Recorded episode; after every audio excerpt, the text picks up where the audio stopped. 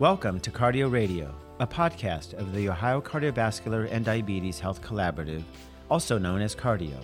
This is Dr. Michael Konstan from the Case Western Reserve University School of Medicine, and I serve as the principal investigator for Cardi-OH, a statewide network of Ohio's seven medical schools.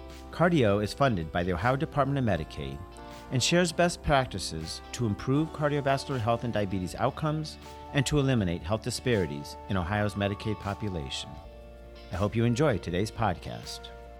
Hi there to all our listeners. I'm Larry Whitmer, Assistant Professor of Family Medicine at Case Western Reserve University. I practice in Aurora, Ohio for University Hospitals in Northeast Ohio. In this podcast, we're going to explore the connection between mental health, diabetes, cardiovascular disease, and some other topics of interest. We will discuss mental health stigma, how to recognize common mental health diagnoses, how to talk with patients about their mental health, and evidence based interventions to improve patient outcomes. With me today is Dr. Trig Dolber. Dr. Dolber is an assistant professor of psychiatry and internal medicine at Case Western Reserve University and a member of Cardi-OH's team Best Practices. His work at university hospitals focuses on behavioral health integration with a medically high risk patient population. I'm so happy to have you here today, Dr. Dolber. I appreciate you being here with me. Ah, thanks. Glad to be here. So, I know we've talked in the past about this topic, and I'm really excited to have you here today because this is something that I, as well as so many other primary care providers, are seeing often in our practice. So, can you tell me what's the prevalence of mental health conditions in patients who have diabetes and or cardiovascular disease? And am I underestimating or do you think I'm overestimating this sense of disease processes? And is there data to support addressing this concern? Yeah, happy to, to fill in there. So, there is data. Patients with a serious mental illness, that's been defined as bipolar disorder, schizophrenia, and major depression as well. If someone has serious mental illness, they have a 55% increased risk of developing cardiovascular disease. But even beyond that, any anxiety disorder makes you 27% more likely to develop cardiovascular disease. And we don't know why, but post traumatic stress disorder in particular makes you twice as likely to develop diabetes. And it's even higher in women. Given that, and the fact that mood and anxiety disorders are so common in primary care practices and even more prevalent during the pandemic, in 2020, there were studies coming out showing how much the incidence of depression was increasing, both in prevalence and severity. Uh, and especially among lower income populations. So that's why today I was really going to want to focus on depression and anxiety in particular and how those affect cardiometabolic health. Yeah, this is going to be an interesting talk today. I mean, I often struggle with this, right? Does the anxiety and depression lead to cardiovascular disease and diabetes, or is it the other way around? So, for instance, is it the chicken or the egg? People ask this question a lot, and the more I've thought about it, the more to me it really doesn't actually matter. You think about why do you ask that question, right? It's it's because you want to get to the root problem. Like what came first? That means what do I fix that will solve everything? Are they just anxious because of their diabetes? That means we get the diabetes under better control, we can let go of the anxiety. Or the other way around. Well, maybe there was a time a long time ago for any given patient where that was the case. But by the time the patient's in your office, there's already a feedback cycle going on that's been going on most likely between mood and anxiety on one side that's making their medical syndrome worse. And then that in turn, being worse is feeding back into the mood and anxiety. And this cycle has already been going on, and you can't at that point just address one thing. You you really have to focus on both. So, we you know at that point which came first is less important the problem is even worse probably than than we realize because a lot of patients especially who are engaged in this kind of cycle uh, when they come in they don't want to talk about uh, their anxiety or their mood disorder they tend to focus on the the physical or the medical aspect of things and and you might not be aware that that process is happening yeah, I got to tell you, I, have definitely noticed that. And there seems to be a stigma out there that keeps patients from opening up about these issues how do we recognize as primary care providers how do we recognize something like this? So you're right sometimes it's obvious when a patient's nervous but not always right? So what kind of symptoms should i be watching for when these patients come in the door? Yeah i mean you're exactly right. I supervise residents in an internal medicine primary care clinic and there have been times when someone's said to me oh this patient doesn't seem anxious and i get it. Someone can be sitting there calm and they're not tremulous and having a shaking voice and everything like that. But a lot of times people are really good at hiding their anxiety and they're really good at hiding their depression uh, because they're so used to it and don't want people to know about it. So there are things that you can look for. I think there are a lot of different ways you can look for this in a primary care practice. Regardless of the reason why people avoid discussing these things. It could be religious reasons, it could be cultural reasons, it could be they've had bad experiences before in the healthcare system. They could be worried about if it's on their record, could that affect their career in a negative way? But one thing that I always look at in, in primary care is the physical symptoms because you're looking for those anyway. Think about anxiety or emotional instability. These can exacerbate or even maintain almost any physical symptom, and we could spend the rest of this podcast going through every organ system, but there's a few things that I like to focus on chest pain, difficulty breathing. We see people with visits to the emergency department. They get a workup, everything's negative. You know, probably someone's having a panic attack, but they're going in and they're just getting a negative workup and leaving. That's something that we have to be aware of and addressing. We even know that people who have asthma are more likely to have more frequent and severe asthma exacerbations if they have comorbid anxiety you know, think about 75% of dyspepsia is functional, right? Or doesn't have a structural uh, etiology that we can find. So, irritable bowel syndrome, extremely common and thought to be driven in large part by anxiety and mood disorders. And that can be even more complicating, right, with our patients, because that can be comorbid with diabetic gastroparesis. You can just say, oh, it's the diabetes, it's gastroparesis, but there could also be other things going on too. There could be an anxiety component that you might be missing. Somatization in general, especially chronic pain syndromes, is really where I'm going with this. Also, obesity. This is something that we target a lot in our clinics, and especially when we're trying to prevent cardiovascular disease and diabetes. But how often do we look to see could there be a mood or anxiety disorder along with this? Uh, and why would you think that there might be? Well, you know, post traumatic stress disorder is really highly associated with obesity. There has been studies showing odds ratios up to over four in some populations. Binge eating disorder affects 2 to 3% of the population. This is just of everyone. 2 to 3% of people have binge eating disorder. Um, and in patients who are seeking help with weight loss, 30% of them have binge eating disorder. And I really feel like we don't screen for this very often. There is a fast and really easy way to screen for it. Actually, the most effective screening tool is the VA BES developed by uh, Veterans Affairs. This is the binge eating screener. All you do is guess one question. On average, how often have you eaten extremely large amounts of food at one time and felt that your eating was out of control at that time? And if someone says two or more times per week, that's a positive screen.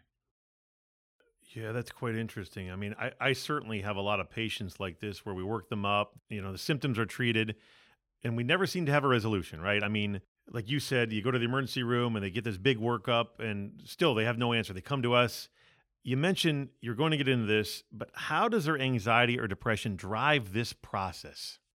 I see this in the primary care side so much, and it's a major source of frustration for the residents I work with because it makes people feel helpless, right? I think it makes people feel like this is our job as doctors is to take away your suffering, and we do all this work and we go through everything we've been taught, and things aren't working. So you know how does this how does this happen? I think understanding that can really help you get to the bottom of things. And what psychologists have been working on for quite some time is this idea of the fear avoidance cycle.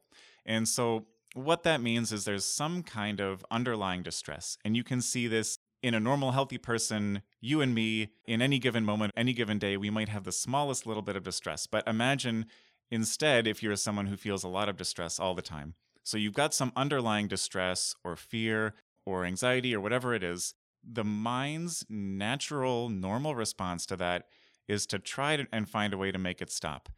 And that can happen in so many different ways. And most of them end up being unhelpful and making things worse. So, the way this process is maintained is someone does something to escape what they're feeling, and that gives them a really short term, maybe partial relief of whatever's going on. But that even short term partial relief counts as a reward and it ends up reinforcing that unhelpful, unskillful behavior. So there are a lot of ways that this can happen in people. We were talking about somatization just now.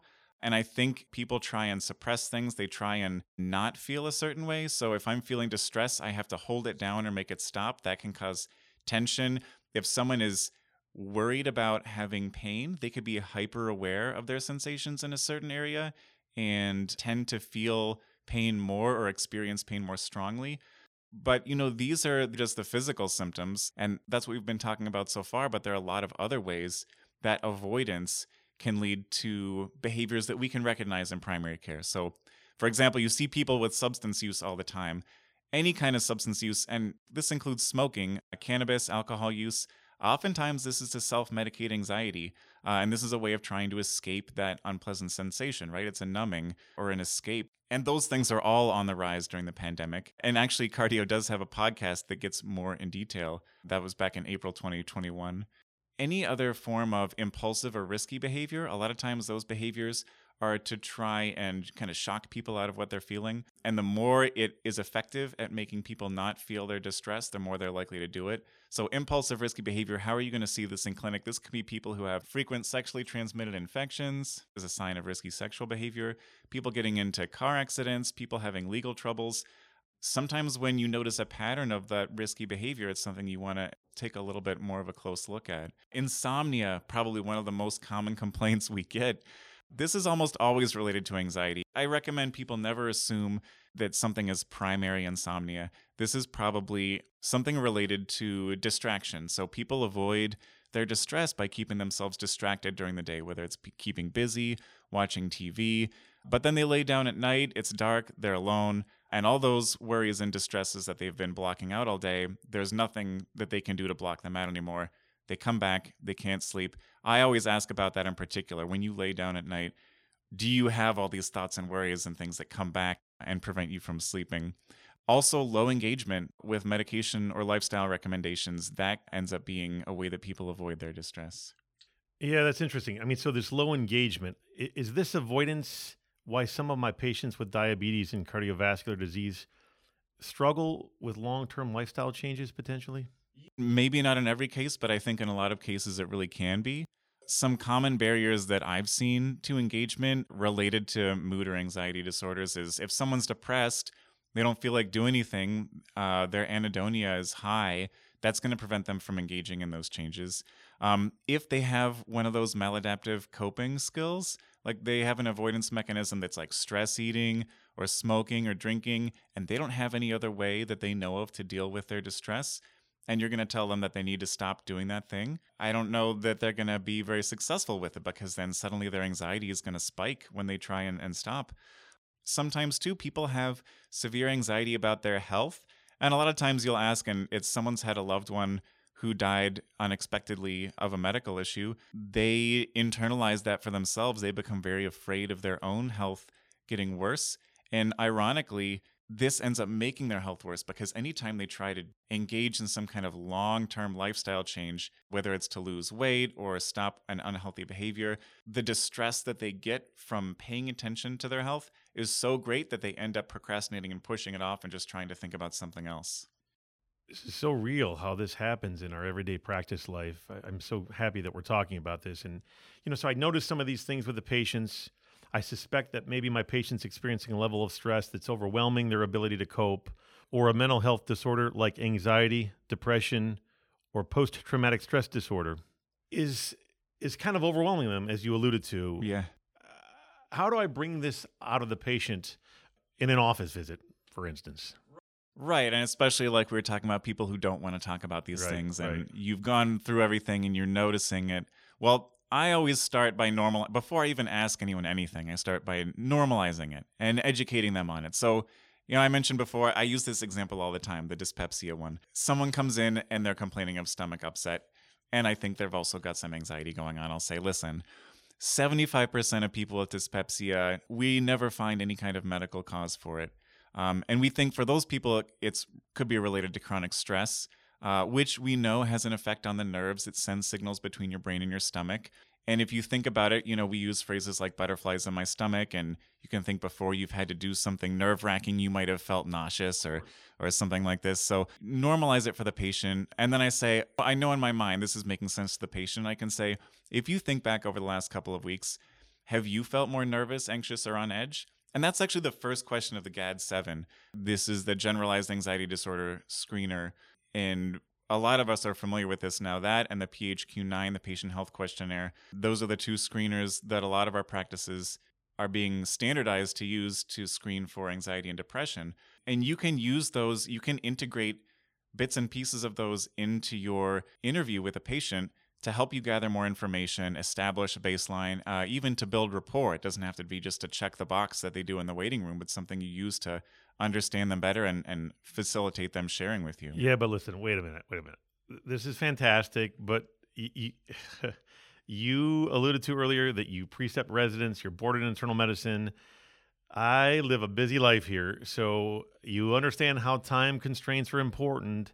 How do I do all this in one visit? Seriously, how do I get through all of this in one Yeah, visit? no, I know, I know. And I'd be lying if I said there weren't busy clinic days where, you know, normally I'm hyper attuned to this stuff. There are days when I let it go uh, when we get really busy. The important thing to remember is you don't have to do all of those things I said at once. There's, all doesn't have to occur at the same time. If you've got back to back to back patients and you, you don't have time to get everything done, remember that each one of those little steps can actually be therapeutic. And we have evidence to support this. We know that just allowing the patient, asking them about anxiety and allowing them to open up to you about it, that on its own is therapeutic. Just them sharing it with someone for the first time is therapeutic. You just giving them the psychoeducation and nothing else, you know, you explain to them like what I talked to you about, the the underlying distress and the the avoidance, the fear avoidance cycle.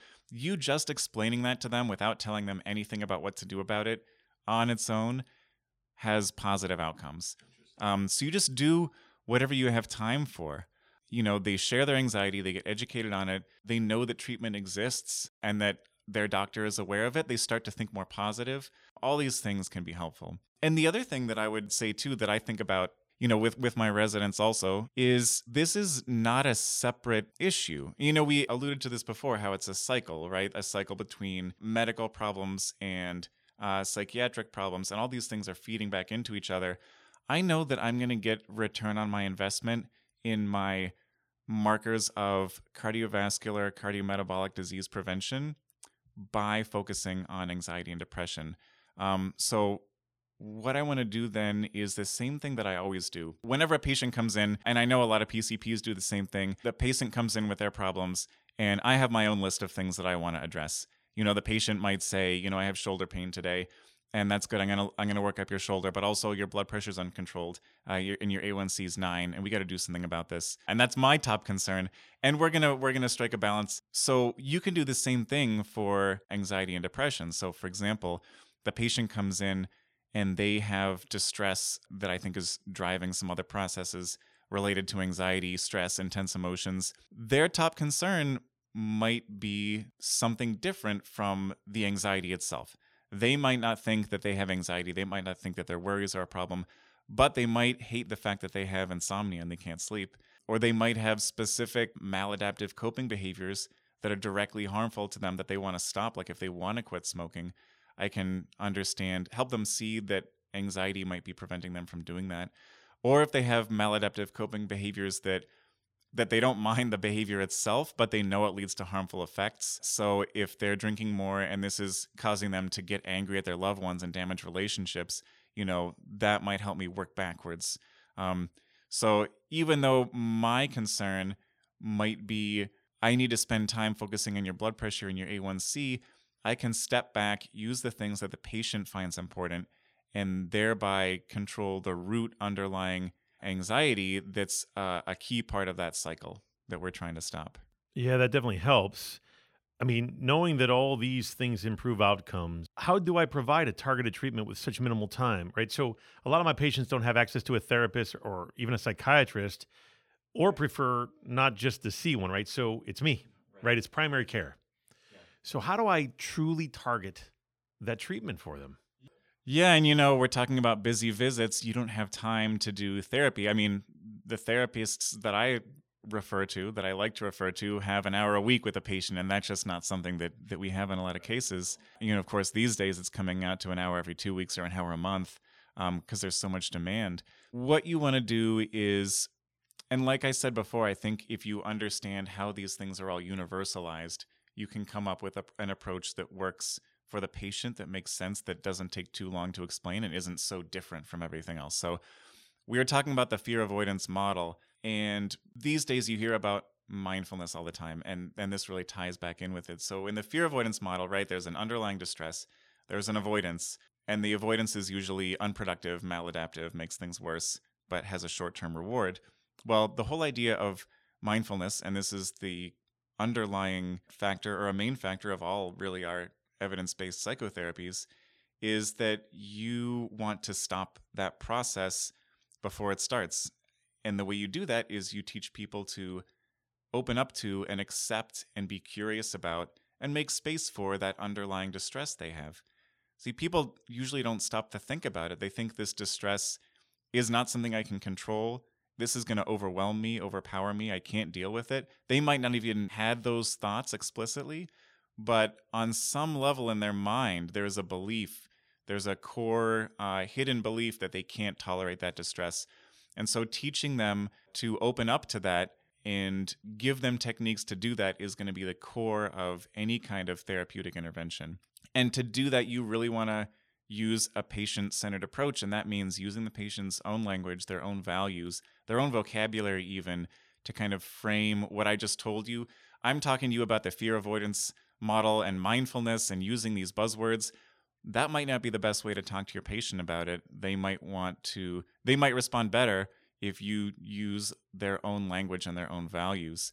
So that can be a great way to start. And then you can provide them with any kind of mindfulness resources that are out there, like apps and things that they can find online or books that they can read. Relaxation techniques as well can help to buffer that. Sometimes people don't have the energy to open up to their distress. That's just a little bit overwhelming. But what you can do is say, if you've noticed that you're engaging in something unhelpful, can you try and relax instead. And you can teach diaphragmatic breathing in the office. It's a quick intervention. Progressive muscle relaxation is a quick intervention you can teach. Recommending exercise, which you're doing anyway, but also helping patients understand that exercise is not just something to help prevent a heart attack 20 years from now. This is something that's going to, in the short term, in a matter of a couple weeks, according to some studies, have a major impact on their anxiety and depression. Again, you want to be patient centered about it as with everything else, what is something that they would actually do? What is an exercise that they would actually enjoy and, and like and get excited about? Understanding uh, how to reframe thoughts. So, this is something you can do in the office. This is a quick idea. I share this with my patients a lot in my psychiatry visits, which those are also short and we don't really have a chance to get into therapy. So, I just end up dropping nuggets here and there. But many of our core therapies all reframe thoughts from true or false, factual or unfactual, reframe that to helpful or unhelpful. So we we might not be able to control the thoughts we have; those just arise naturally.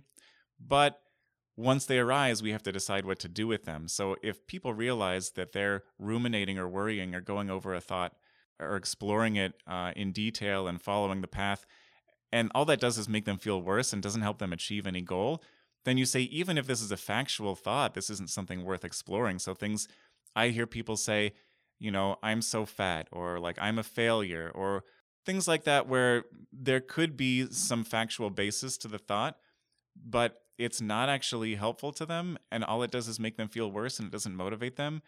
It doesn't matter because people get wrapped up in this, but it's true. It doesn't matter, you know, how factual it is. What matters is having it makes you feel worse and doesn't help you. Uh, and if that's the case, then you want to shift your focus to a relaxation exercise or a mindfulness exercise, like we talked about. It could be something that you do to distract yourself, like art, music, exercise, work, whatever it is, as long as you don't become dependent on those distractions and end up having insomnia, like we talked about before. Right. uh, one that I give people a lot is Mindfulness Coach, which is an app developed by the VA that has some evidence behind it as well. But whatever you choose, as long as it's patient centered, people are choosing what works best for them, setting realistic goals, and you're helping to hold them accountable with those goals at subsequent visits. Uh, I think that's the main thing. Yeah, I can't tell you how much I appreciate that. Sadly, to all our listeners, we're out of time, but I want to express my sincere gratitude for joining me today. It's been a true learning experience, seriously, from me and hopefully the primary care world and to all of our listeners. And I really appreciate the understanding of how mental health disorders are increasing, especially due to unhelpful coping during this most unfortunate COVID 19 pandemic. Uh, as clinicians, we need to be proactive about identifying and providing resources to patients with diabetes or cardiovascular disease who have an associated mental health comorbidity. And I just want to tell you personally, thank you again so much for joining us today. Well, thank you so much for having me. It's a topic near and dear to my heart. And a special thank you to you, our listeners, for tuning in to Cardi-OH Radio. This concludes today's podcast. Be sure to visit cardi-oh.org to learn more about the Ohio Cardiovascular and Diabetes Health Collaborative.